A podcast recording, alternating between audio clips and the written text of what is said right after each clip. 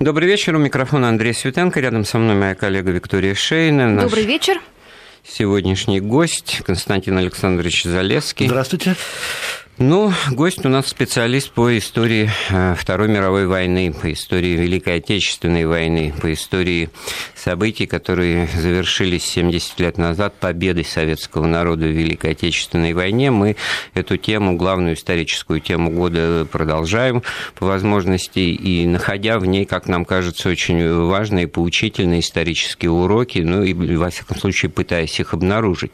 Вот э, сегодня я хотел бы построить разговор по вот с таким, что называется, заходом. А с кем именно вот боролись наши деды, отцы, или тех, кто постарше, прадеды, что из себя представлял этот режим, особенно вот уже в последние, так сказать, недели его существования – с чем боролись? Чего нам опасаться в будущем? В чем эти миазмы нацизма и фашизма ну, проявляются? И в чем, ну, если угодно даже вот так, чтобы обострить проблему силы этой, этого врага и чтобы иметь противоядие. И в этом смысле и ваши вопросы нашему гостю, и нам мы ждем именно в таком ключе по телефону 232 15 59 код Москвы 495, смс-сообщение с заголовком «Вести». Ждем, э, присылайте на номер 5533.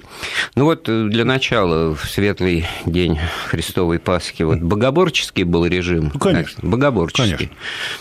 Капелланов в, в немецкой армии не было. Значит, э, нет, капелланы была служба капелланов Вот уже непонятно. Нет, э, значит, вещь какая? Значит, богоборческий он был, э, скажем так, национал-социалистический режим по сути своей. Значит, национал-социалистический режим, он был своеобразен тем, что, придя к власти, нацисты начали трансформировать государство на свой нацистский лад, но при этом они сохранили базу то есть вот э, когда у нас прошла Октябрьская революция, база была сметена. А под базой вы что имеете в виду? законодательство, э, система существования, э, вооруженные силы, то есть вот принцип, скажем так, традиция ну, существования. Ну, все до основания мы разрушим, все логично, да. а тут нет. А да. тут нет недостаточно. То есть, например, до конца Третьего Рейха действовало судебное, судебное ну, уголовное право, ну, это базовое право, гражданское право, то, которое существовало в Веймарской республике. И что, вот, ну уж мы немножко да. о другом тогда, да. и преследование людей с нетрадиционной ориентацией да. было в, э, в тех законах ну, Кстати, старых. оно было не только, оно, а. если я не, я не а, ошибаюсь, а, ФРГ если... отменили что-то, по-моему, в 72-70-х годах. Ну, то есть это особенно активизировалось после 1937 года, Традиции если не 19 века, на да, самом деле, в а, Великобритании. Гомосексуализм тоже. Э, мужской, естественно, да? Мужской гомосексуализм, э, ну да, да, гей, ну, гей, да. да. Сочетание неестественное, естественно, да. мужское, да. а женское Значит, оно, Он преследовался по, по закону. А, у, у нацистов было, а нацисты ввели, естественно, ряд новшеств. То есть там была, и если говорить о судебной системе, была и Народная судебная палата, это чрезвычайный внесудебный фактически орган, то есть, который принимал решение. Это после того, как, вот как показательно ведь, что, а, значит, был процесс по делу поджога Рейхстага, да, и э, суд оправдал его участников. То есть, что было совершенно вот невозможно. Ну, понадобилось а можно я вам другу, возражу? Да. Я вот тут нашла речь Адольфа Гитлера да. в Пассау в 28 году, где он говорит, мы не потерпим никого в наших рядах, кто нападает на идеи христианства. Фактически наше движение христианское. Ой, 28 ну это, год. А, знаете, ну, это 28 значит, а, год, да. Вообще фюрер много чего сказал, особенно когда к власти шел, потому что то он был политик. Ну, то есть изначально это все-таки подразумевалось и преподавалось, преподносилось как идея христианская? А, Для привлечения какой-то на это вообще-то популярности? Акцент, это не, не акцентировалось, потому что э, прежде всего была расовая идея-то. Потом, значит, особо христианской идеи э, по большому счету не было. Почему? Значит, Гитлер стремился, не только Гитлер, нацисты, как придя к власти, они стремились использовать церковь. А, но Национальная какую... церковь Рейха была да, вот да. Э, запланирована, при, да, да, но при этом, значит, э, вещь была какая? Значит, католицизм использовать было нереально для них, потому Безусловно. что папа там сидит. Пий XI бдил. Да, папы там сидит, а епископы назначаются, в принципе, папой, то есть э, есть определенные проблемы, и, например, в гестапо существовал отдел, э, который занимался в том числе э, политическими движениями в церкви, церковными политическими движениями, то есть, э, то есть те движения, которые объявляют себя христианскими движениями и, и католическими. Был совершенно конкретный сектор, который ими занимался, то есть следил за ними. А, а вот сначала была сделана ставка на то, что протестантская церковь будет скажем да, так. Да, вы опередили Основа. мой вопрос, да. потому что это как бы Германская имперская церковь – это некая, так сказать, калька или реплика с того, что сделали в себя англичане еще во времена ну, ООН, так сказать, когда, когда глава государства, глава э, ну, церкви. Гитлер не был главой церкви, нет. Ну вот, нет, а может быть, замысел-то именно в этом а... идеальный-то и заключался? Ну, он никогда, а, по, крайней мере, об этом не говорил. А, и, озвучен э, не был. Да, и вообще, вообще, э, со временем, по прошествии времени, значит, когда нацисты очень разочаровались в церкви, потому что был, значит, а, ну, в католической, как я уже говорил, они не, даже и не разочаровывались, это как бы было ясно, что это будет, будут проблемы. А когда они создали так называемую имперскую церковь, которую упоминали, во главе с имперским епископом, значит, все, так сказать, хорошо, а, э, э, там самое это было интересное, что а, в 30, к 1933 году значительное количество протестантских пасторов очень активно поддерживали э, национал-социалистическое движение. То есть они выступают, так сказать, на полном, ну, то есть на полном серьезе, это плохое слово, убежденно и, так сказать, за него выступали, потому что это, ну, величие Германии, так сказать, все и так далее. Вот. А потом была создана имперская церковь, и вот тут-то выяснилось, что, значит, в общем, нацистский режим себя представляет. И, э, к слову сказать, значит, значительная часть пасторов начала уходить, вот такая появилась так называемая исповедальная церковь. Ну, это, э, понимаете, вот все, когда мы говорим о протестантской церкви, вот это вот слово церковь, оно э, подразумевает, условно говоря, объединение пасторов. То есть вот такое вот, ну, сказать, такое объединение. Вот. И, значит, церковь, возникли проблемы, было создано министерство, потом имперское министерство по делам церкви, э, которое тоже попыталось взять под контроль церковь. Значит, в общем, церковь под контроль взять не удалось. Но, опять-таки, никто институт э, капелланов не ликвидировал, они продолжали существовать, был и главный капеллан. Вот. Но при этом, почему режим богоборческий? Значит, э, в принципе, э, уже началось, э, началось очень э, сильное течение, потому что, во-первых, сначала на первом, это видно по не опросам, а это, так сказать, ну, когда перепись собирают сведения, да, значит, сначала появилась тенденция у нацистов, что люди, те, кто сторонники нацизма, начали объявлять себя, писать верующий. То есть, угу. вот когда спрашивают, ваше ну, вы кто? Отношения, да. Верующий. То есть не католик, протестант, а просто человек год, год плавхи. То есть он верующий. Аккуратно. Так. Да, аккуратно верующий. То есть без привязок, привязки к какой-либо конфессии. Это значит уже фактически отход. А потом э, начала усиливаться власть СС постепенно. Значит, сначала она была меньше, потом она все стала шире, шире и крупнее. А вот как раз э, Гиммлер он был одним из проводников конкретно антихристианской идеи. Причем это был не только Гиммлер. Значит, э, понимаете, Гитлер, э, у него была такая э, методика работы, не знаю, вот он так себя вел. Он вообще был человек ленивый, по большому счету. И он не любил вдаваться, вот, он не любил текущие работы, текучки. Он любил вот бросать идею в массы. И он, скажем так, в общем, в эти дела просто не вникал он их отдавал на откуп значит, своим подчиненным. Вот, например, тот же самый э, Альфред Розенберг, который написал так называемый миф XX века, он был назначен ответственным за э, мировоззренческое воспитание в партии. Ну, как в партии, партия вся страна, то есть фактически ответственный. Вот он был совершенно конкретно настроен антихристиански, он хотел, э, не, не хотел, он проповедовал возвращение фактически к язычеству, к древнегерманским вот этим все, вот древнегерманские вот эти вот, причем к язычеству такому совсем древнему, до Карла Великого, вот туда, вот, вглубь туда, вглубь веков. То есть вот и капища, кладбище, вот это вот все. Значит, Гиммлер со своей стороны это очень активно проповедовал, и фактически э, эсэсовцев, э, на них, на самих членов СС оказывалось давление очень сильное, чтобы они объявляли о своем выходе из церкви. А можно я процитирую? Да. Вот здесь у Розенберга, он уже сформулировал программу из 30 пунктов Национальной церкви Рейха, вот несколько просто да. таких вот очень показательных, да, там пункт 13. Национальная церковь требует немедленно прекратить издание и распространение в стране Библии. 14 пункт. Национальная церковь заявляет немецкой нации, что Майнкамф есть величайший документ. Эта книга олицетворяет самую истинную этику жизни. И там пункт 30. В день основания Национальной Церкви христианский крест должен быть снят со всех церквей, соборов и часовен и заменен единственным непобедимым символом свастикой. Да, да. Потому как бы, вот, а, но просто сломан. Э, но тогда он не богоборческий, да, потому что язычество – это, это религия. странно да? как-то, да. Многобор... Нет, так, ну там ну, много Божие, это другой ну, разговор. Ну, вообще, можно сказать, что э, по большому счету э, смысл, вот, то есть вот сама суть религии, которую собирался ввести Розенберг, я не знаю, на мой взгляд, он ее не смог сформулировать.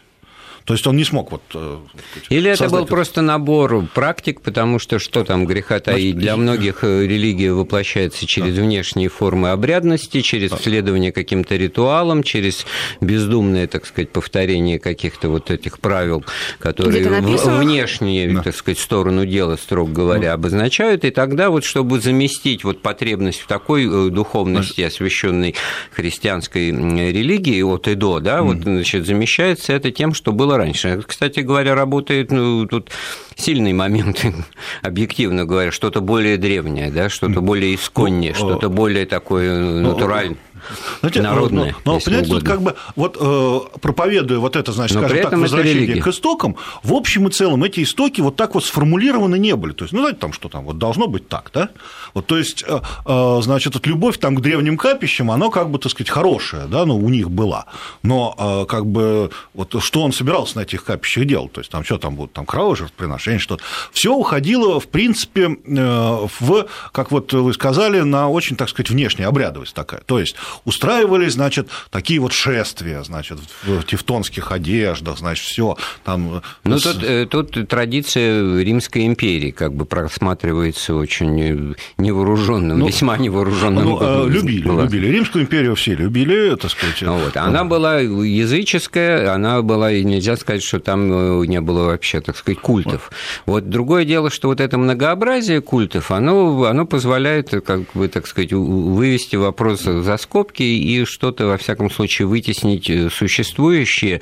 Но вот что э, странно, по многочисленным вот э, проявлениям, я не хочу сразу, вот для всех известный пример, фильм «17 мгновений весны», который формирует картинку, да, кстати говоря, последних дней Третьего рейха, и очень интересно здесь будет о чем дальше поговорить тоже, опираясь на Юлиана Семенова. А, но ведь тоже же начинается с пастора Шлага, который борец с, с фашистским режимом. Во всяком случае, нацистский режим воспринимает его как противника. Да, и, да? Воспри, и воспринимали. И священников вот той самой исповед... Исповед... Исповед... исповедничества исповедальная церковь, по-моему, называлась так, а это протестантское объединение пасторов, их сажали в концлагеря. Тот самый известный священник, вот этот Неймёллер, который, значит, является символом э, борьбы, скажем так, протестантской церкви, э, противостояния протестантской церкви против с нацизмом, он как бы попал в концлагерь, то есть он был... Ну, как бы, как бы или попал, это разные вещи. Нет, он попал, нет, он попал в концлагерь. Почему как бы? Потому что у него просто очень интересная судьба, потому что в 1933-м он был, ну, по заявлениям, конкретный национал-социалист. То есть у него были очень такие, ну, скажем так, ярко выраженные националистические выступления. Но он очень быстро, э, скажем так, понял суть режима и встал, вот он был один из организаторов Спидальной церкви, и он был арестован и отправлен в концлагерь, сказать, 45 год он встретил в концлагере. Вот и поправьте меня, если я ошибаюсь, еще одна такая биография достаточно высоко, высоко поставленного германского генерала-адмирала, гросс-адмирал Рёдер ага. был такой, э, сколько я помню из ваших же книг и словарей. Он был отправлен в отставку да. в середине войны, вот как раз в том числе и за то, что ходил в церковь нарочито и, так сказать, да, вот был, тоже, писал, да. что он верующий, и, в общем-то, это было небезопасно. Э, было совершенно... Нельзя сказать, что отправляли в отставку только за это. То есть вот э, это было, скажем так, дополнительным э, стимулом э, для, для ряда других тоже отставок. То есть человек, ну, скажем так, к нему относились уже с подозрением, если он демонстративно вот, вел себя вот именно так, как верующий человек. Потому что чем дальше продолжался режим, чем, он, чем больше он развивался, тем он становился, так скажем, все больше и больше антихристианским. Ну а... вот мы действительно как бы собирались говорить о последних днях Третьего да. рейха, когда все сублимируется, активируется, и когда вот действительно крыса, загнанная в угол, особенно, так сказать, опасно бывает. Вот можно ли это образное сравнение применить э, к Германии вот весны 45 года? Э, потому что, с одной стороны, массу можно найти, наверное, будет ну, доказательств того, что да, э, значит, война приходит на территорию Германии, но для массы, для населения, можно сказать, что враг пришел, так сказать, враг у ворот, да, особенно нестойкие детские юношеские души, так сказать, они на это, они, они не помнили, что там было в 1933 году, они не знали, что там есть концлагеря, это не, не оправдывает нисколько, но вот ну, да, такая данность. Но вот все эти верные рехольты, обобщенные, они вот э, могли и ловились на эту удочку, и поэтому, значит, был большой расчет у Гитлера, что партизанское движение... Да, Вервольф, вы Вервольф, Вервольф, это да, был, ставка была, ставка полностью провалилась. И Вервольф провалился, и по большому счету, если говорить так, э, точно провалился и Фолькштурм. Вервольф это все-таки более, более партизанское движение было. Вот, Диверсионно-партизанское движение. Оно было сделано, по, затевалось под э, э, контролем Гиммлера, то есть под контролем СС, э, и как раз э, хотели сделать вот именно такое вот именно партизанское движение, как, как, у, как в Советском Союзе. А кто мог туда пойти? Да Ведь оставались же, да. Вот туда никто не пошел. То есть, в общем и целом, Вервольф провалился полностью. А, предполагалось ведь, э, что вот это как раз вот эта вот агония режима, она повлекла за собой создание вот Свервольфа и Фолькштурма. То есть, и почему? Так создание да. или просто декларация? Вы говорите, Гитлер любил, ну, действительно, да. там бросать со- идею, вот он бросил идею, да, она они там были, Они были созданы, со, были созданы, то есть Фолькштурм, было, Фолькштурм значит, было сначала объявлено о создании Фолькштурма. А, значит, Фолькштурм зачисляли все, кто мог носить народное Ну, народное ополчение Народное абсолютно, абсолютно правильно. Но вот то самое главное, что народное ополчение, вот этот Фолькштурм, он находился под контролем гуляйтеров. То есть гуляйтер являлся командующим Фолькштурмом в своем ГАУ. То есть это была а вот про гауляйтеров очень да. подозрительно мало у нас всегда говорили. Вот такое очень впечатление, зря, что да. партийная система вот эта нацистская, тоталитарная, она как-то, так сказать, вроде бы была, вроде не была. Вот это очень деле... неправильно, что у нас не говорят, потому что по большому счету а, гауляйтеры это были люди, которые правили Германией. Потому, вот э, если сказать, что назовите 100 человек, которые правят Германией, категорию лиц, из 100 человек, которые правят Германией, можно будет сказать, это, имперские, э, это руководители имперского ведомства рейхсляйтеры и гуляйтеры. Потому что министры, э, они по большому счету играли роль вторичную, если они не были вхожи в высшие круги. Но если министром не был Геринг, да, да который Геринг. был, по-моему, премьер-министром. Да, но Геринг-то да. был тоже рейхсляйтером. Он же был э, главой Рейхстага, то есть он был, э, и он был, и он был преемником фюрера, официальным, то есть официальный преемник. Геббельс – это гуляйтер Берлина, а министр э, по делам церкви Керр он гуляйтер, я тоже не помню чего. Значит, имперский, имперский комиссар Кох, гуляйтер Восточной Пруссии. Лазе, Гауляйтер, по-моему, не то Ганновер, не то Брандт. Ну, тогда это немножко объясняет, почему именно о гауляйтерах да. ничего не говорят, потому что это какой-то набор титулов, статусов, да. которые там, значит, заодно и да. еще, так сказать, вот. А, но, но самое главное, это ведь было Насколько то, они действительно как региональные лидеры они работали? играли совершенно колоссальную роль. Во-первых, они вот, как вот вы сейчас вот несколько сказали человек, они были, скажем так, вот этот кадровый резерв, главный, главный кадровый резерв, то есть когда их называют. А в своих, на своих территориях они были практически сразу, ну, там, в 30, в 30-х годах, после того, как Гитлер пришел к власти, они были объявлены имперскими наместниками своих территорий получив, то есть, то есть главой региона вообще, ну, единоличным главой региона. Ну, а, вот, да. кстати говоря, Кох, да, Восточная Пруссия, просто ага. знаю в да. теме, что называется. Вот он чуть ли не в этот день, ровно 70 лет назад, после многодневных и убедительных, так сказать, призывов обороняться и не щадить себя, значит, все бросил, сел на пароход ну, в Пилау и удрал ну, в Данию. И не да? только он, э, скажем так, Гуляйтеров бежало ну, больше половины. То есть, С и другой они... стороны, вот э, да. осада Бреслау. Это Ханки. Значит, Ханки. соответственно, он... Э, До 6 да, мая да, Вроцлав, были. польский ныне, да, Бреслау после, уже в тылу. После чего Ханки бежал. А опять-таки удалось бежать. Да. То есть, э, в принципе, понимаете, к 1945 году все гуляйтеры были людьми, скажем так, влиятельными, состоятельными, им было что терять. Причем терять им было, так сказать, много чего. Вот вы обозначили эту тему, которая как бы сходу в голову не приходит. Коррупция, взяточничество, великая идея, так сказать, ну, язычество, скорее, да. великая нация, да. арийская. Все равно а каждый вот в своем кармане нет, думал. При, при, что, значит, что прилип, прилипало? Прилипало, прилипало очень хорошо. Но главное, что прилипало, и взяточничество было, причем особо не сажали за это, все таки это высший, высший аппарат. Э, несколько гуляйтеров пострадало, но совершенно по другим э, принципам. Они пострадали из-за из э, интриг, в основном, так сказать, их там снимали.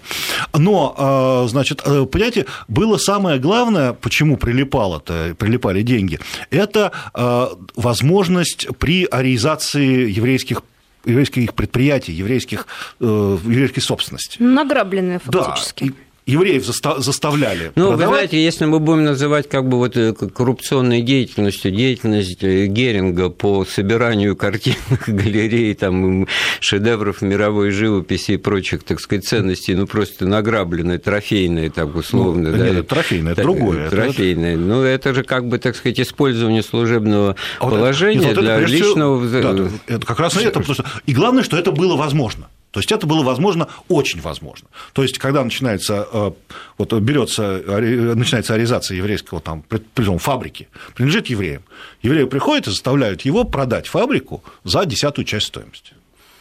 Соответственно, покупает, предположим, гуляйтер словечко на современном русском языке отжимают. Да, да ну, ну получается, вот, да. И, очень в принципе, слово. Э, этим занимались практически все гуляйтеры. В той или иной степени это были, в общем, довольно и богатые к этому спокойно люди. относились. Абсолютно. Плюс при этом еще а, система, э, ну, все-таки это капиталистическое общество, да? То есть не, вот, вот мы же до, до основ да, хочется докопаться. Да. Где, Значит, и, э, где та точка, да. за которой капитализм и, рушится? И, например, э, в практически, то есть не практически, во всех регионах были партийные газеты. Ну, тут Естественно, да?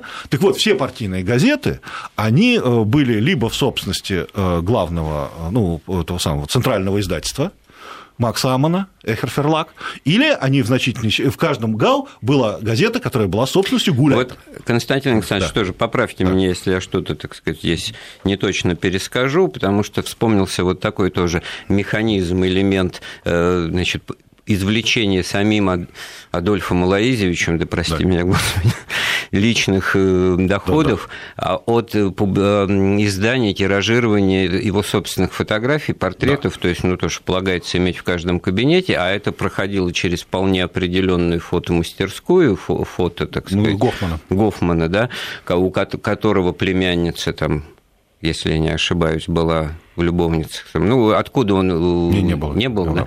Его дочь была замужем за Бальдуром фон Ширахом. Ну, во всяком Гофман. случае, это был правильный Ева фотограф. Браун, да? Ева Браун работала у него в мастерской. Вот, вот, вот. где они познакомился да. Ну, а, ну, слава богу. Ну, а Ева Браун, она все таки только да, да, да. любовница Гитлера. Да, да, но это... она не родственница, Жена не родственница Гофмана, но она там у него, он у нее познакомился. Она была фотомоделью у него.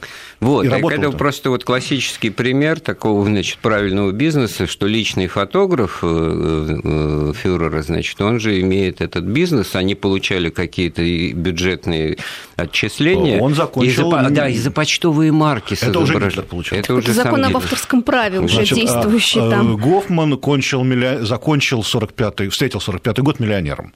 А потом у него состояние конфисковали вот, после войны.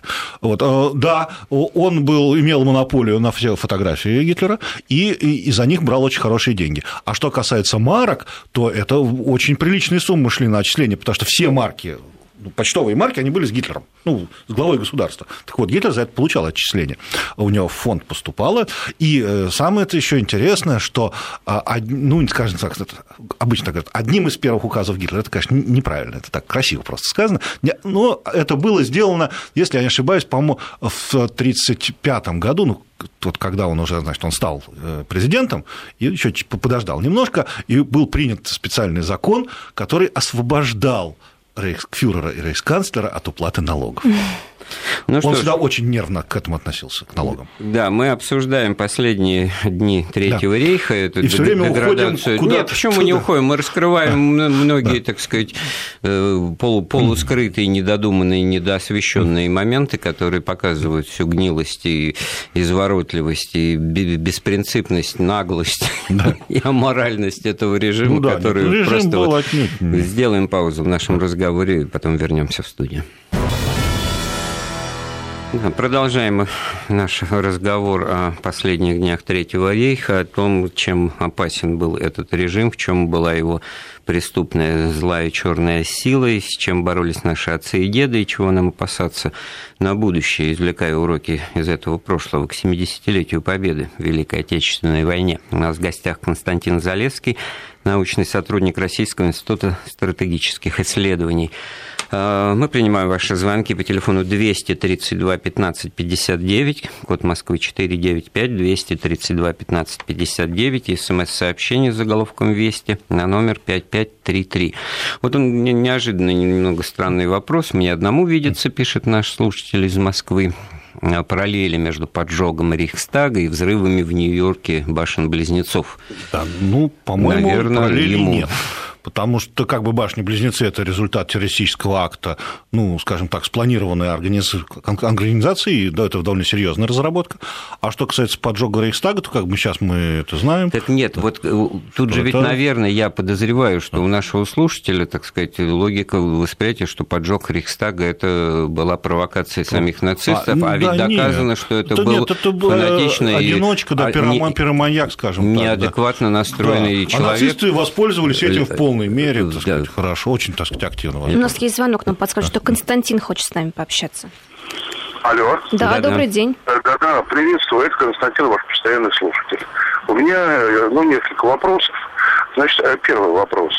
А как уважаемый гость объясняет, что в принципе идеология нацизма как таковая, она же была очень сильно популярна 20-30-е годы. И не только в Германии. В Германии она только вылупилась. А там э, чуть ли не вся Латинская Америка, половина Европы и всего прочего, они тоже придерживались такой идеологии. Тем более, скажем так, общество Тули, то есть оккультные корни идут. Вот это вот германофильские, да? Это первый вопрос. Во-вторых, э, гость не упомянул ни разу вот э, название такой Ананербе которая, я считаю, сыграла очень серьезную роль.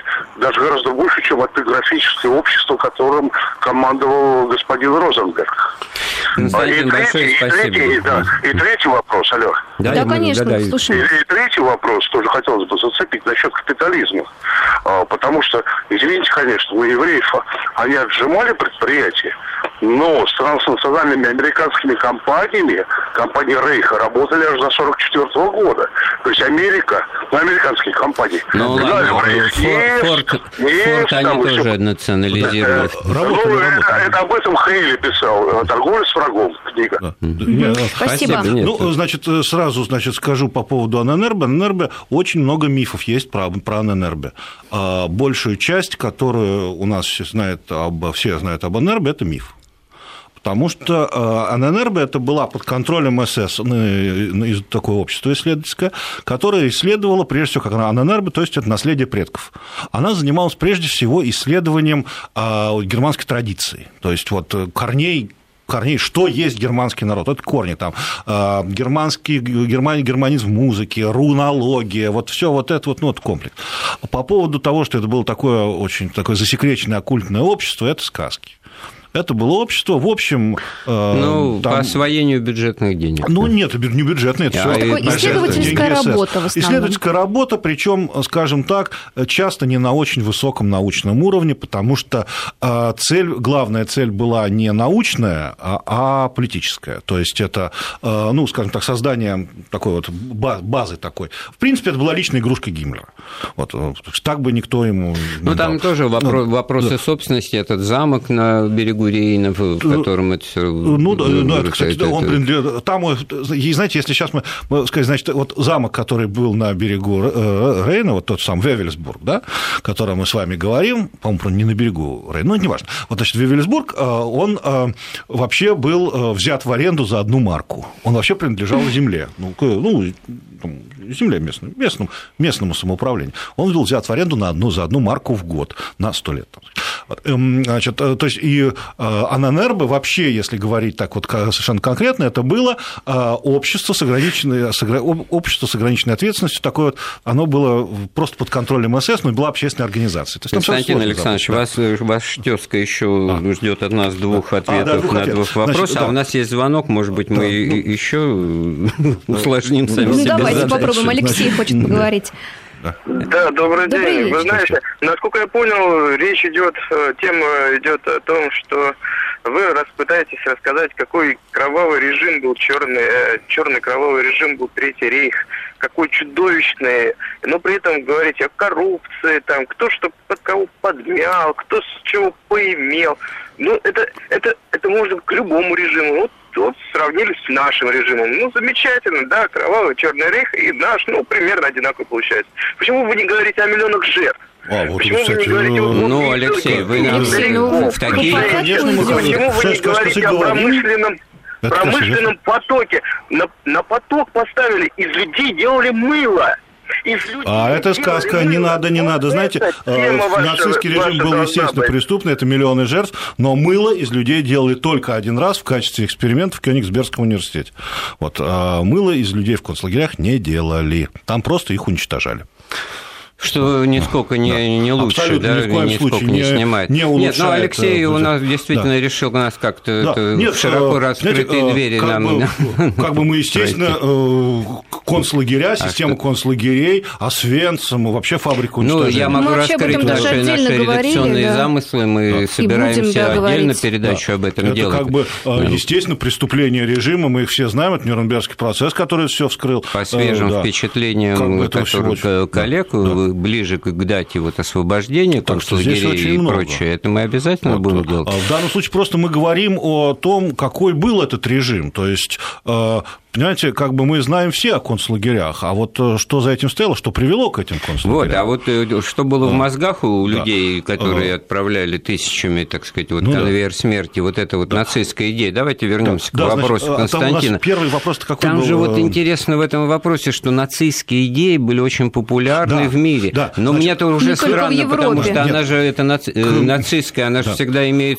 прочтение к... конкретное. К... В начале, скажем так, в послевоенный период, вот этот межвоенный период, вот эти вот идеи, фаши, фашистские идеи, это скорее... Может, после Первой мировой, давайте После Первой мировой да. войны, да, после Первой мировой войны, вот эти вот идеи фашизм, именно фашистские идеи, не нацистские, а скорее вот нацизм это как бы как вот одна из так ветвей, а, вот они были очень популярны, и это было связано во многом с тем, что после Первой мировой войны оказалось огромное количество, а, скажем так, потерянное, потерянное поколение, которое вернулось с войны, оно не нужно никому.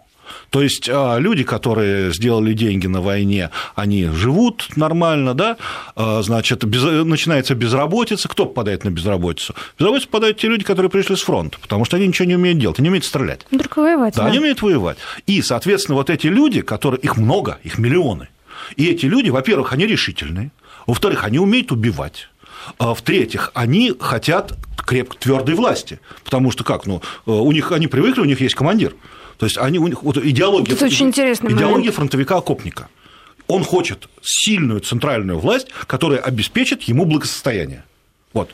И кто ему это говорит? Ему выступает Гитлер, выступает Муссолини, выступает кто угодно, выступает Дольфус, и там выступает Мосли. Они все говорят одно. Они говорят, нам нужно крепкое правительство, демократия нас заводит в тупик, наша, ну, наша главная идея, наша страна должна быть а, авторкична, то есть наша страна должна опираться на собственные силы. Вот, вот, вот а где же здесь э, спайка, где же здесь, вот, возможно ли интернационал националистов? А, По значит, определению кажется, что то... нет, потому что каждый э, тянет одеяло на себя вот, и свою нацию считает вот единственно это вот, это вот мы говорим, значит, и прежде всего, то есть как бы идет речь о своей стране. И вот здесь как раз, вот здесь, а вот здесь национал-социализм, он вносит свои, скажем так, э, наиболее преступные грани, которые заключаются в превосходстве расы, то есть расовая теория, о том, что нужно уничтожить, сказать, раса – это господ, то есть все остальные расы должны находиться у нее фактически в подчинении,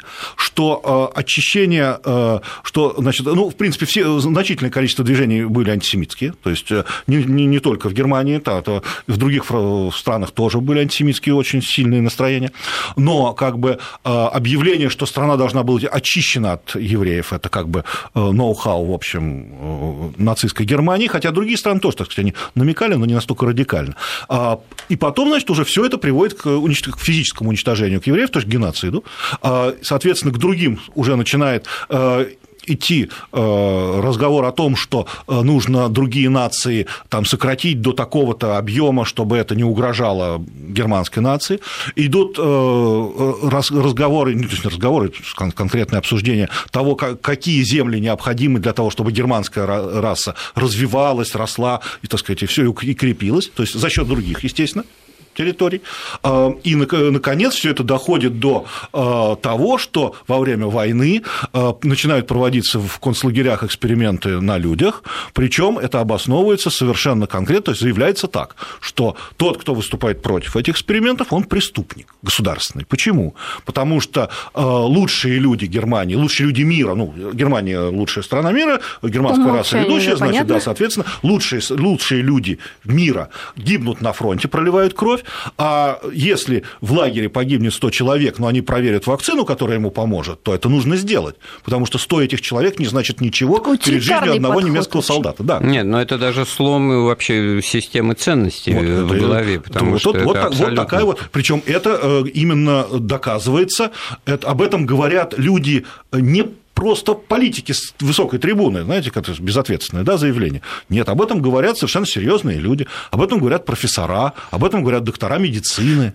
Ну вот, это просто уже в догонку нашему слушателю Алексею. Да. В принципе, да. тут недоразумение, Конечно, как бы складывается да. такое впечатление, что мы за что-то да, что оправдываемся, мы... хотя вот такая целом, данность, да, очевидная вещь.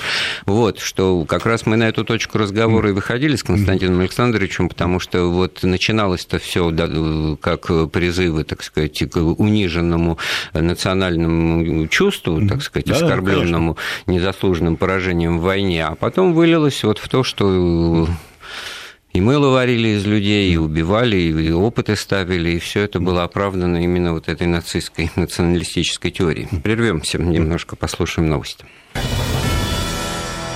Э, наш телефон 232 15 59, код Москвы 495. СМС-сообщение присылайте на номер 5533 с заголовком «Вести». Мы обсуждаем последние дни Третьего рейха и самые опасные черты вот зарождения и, так сказать, вот уже когда все вскрылось и уже эта язва обозначилась, вот все-таки миазмы остались и чего нам опасаться вот, наследия фашизма в нашем сегодня и в нашем завтра.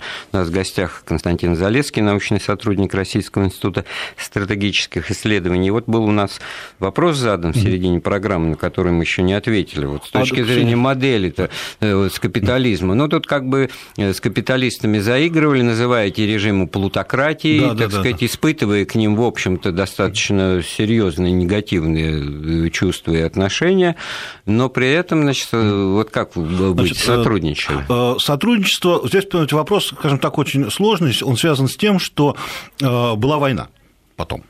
То есть, когда э, нацистский режим шел к войне, активно шел, причем совершенно конкретно шел к войне, то есть он, в общем, это не скрывался, а, то у него было очень, скажем так, взаимовыгодное сотрудничество с и капитанами германской индустрии. То есть э, это заказы большие, это государственные заказы, это, так сказать, очень большая активизация производства, соответственно, ликвидация безработицы, потому что ну, расширение производства. Э, и это очень нравилось, естественно, германским промышленникам и все, ну, то есть, ну, оживление производства, новые деньги, новые прибыли. Потом, когда началась война, на первом этапе э, германские предприятия получили очень хорошие, ну, не предприятия, предприятия, а германские промышленники, они смогли получить выход на оккупированные территории, где они могли получать, так сказать, э, брать под свое управление различные предприятия, могли покупать предприятия за недорого. То есть это их тоже устраивало. Но чем дальше развивалась война, вот как раз когда появился вот э, сначала тот, потом Шпеер, э, которые создали вот это Министерство вооружений и боеприпасов, имперское, вот здесь как раз пошли, вот начиная с ТОДа, он ввел эту сначала систему, суть организации ТОДа, которая вот такое название, организация ТОДа, была в том, что он привлекал к себе капиталистические большое количество капиталистических предприятий и как бы организовывал их производство на благо нацистского режима. То есть они действовали под его как бы общим управлением. Ну, то есть, если заменить это словами частные, тогда частный превращается в корпорацию, корпорация Абсолютно. неким образом коллектив, прообраз да. государства, да. И, э, и они становились фюрерами народных предприятий, ну, да. эти вот, вот собственники вот, бывшие. К 1944 году а, предпри... на, на, на германские предприниматели в общем и целом были поставлены уже в чрезвычайно жесткие рамки. То есть они, в общем, не имели возможность практически ничего делать. Ну, вопрос по нашего слушателя да. он в а, другом да. заключался, что вот, мол, воевали, воевали там да. с Западом, но так вот, как бы, так а, сказать, значит, что касается... с 8 до 8, да. а с 8 до 8, да. значит, что касается, да, что касается, скажем так, экономических связей с Соединенными Штатами. А, ну, конечно, до 44-го это не было, но здесь есть один очень э, тонкий небольшой момент. Дело в том, что в межвоенный период, то есть после Первой мировой войны, Соединенные Штаты закачали в Германию довольно значительные средства. Но закачали их не в качестве, естественно, благотворительности, ну кто думал, да, что благотворительностью заниматься, а они создавали в Германии свои филиалы. И вот тут как раз была тонкость в том, что э, американские филиалы в Германии это были, в принципе, германские предприятия, но с американским капиталом, акционерным. Да? И капитал, соответственно, выводился туда? Нет, он не, он не вывозился, он крутился в Германии, то есть расширялись, производство расширялись, все. И управление, управление этими филиалами осуществляли немцы, ну, то есть э, ну, германские менеджеры, да, а э, американская, ну, американские э, хозяева, они осуществляли... Дочки матери. Да, да они да. осуществляли контроль. То есть это были дочки у них. И когда нацисты пришли к власти, эти все предприятия, они продолжили свое существование как филиалы. А когда началась война, Гитлер просто объявил, что на время войны он берет себе эти акции. Ну, и стал хозяином. Ну, не себе, ну да. Ну, на время войны. На время войны. На время. И эти предприятия ну, просто... Воевать-то, ну, да. смешно сказать, до победы Да, до победы, ну, конечно. А не до поражения. И эти предприятия одномоментно стали германскими. В них не сменилось ничего. Ну, экспроприация сидел... была да. проведена. Но, понимаете, но не сменялось, менеджмент не менялся. То есть, вот как они существовали, так и А когда поддерживали нацистов, то поддерживал нацистов как бы немецкий менеджмент.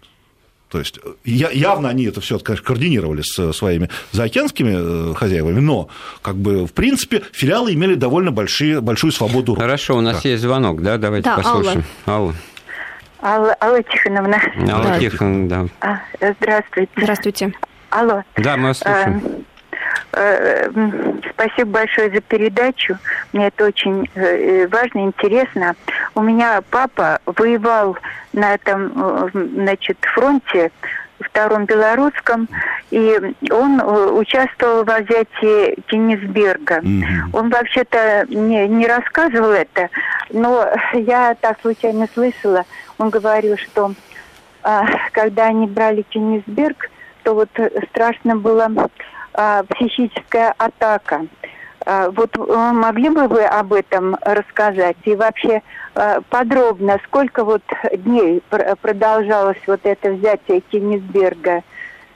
Да, да э, спасибо. Алла спасибо. Mm-hmm. Ну, я не знаю, я как раз сейчас делаю эти рубрики, да. слушайте их на Вестях ФМ, и вот в эти дни действительно, вот у меня тут дома медаль висит за взятие Кенигсберга, 10 апреля 1945 года, там выбито.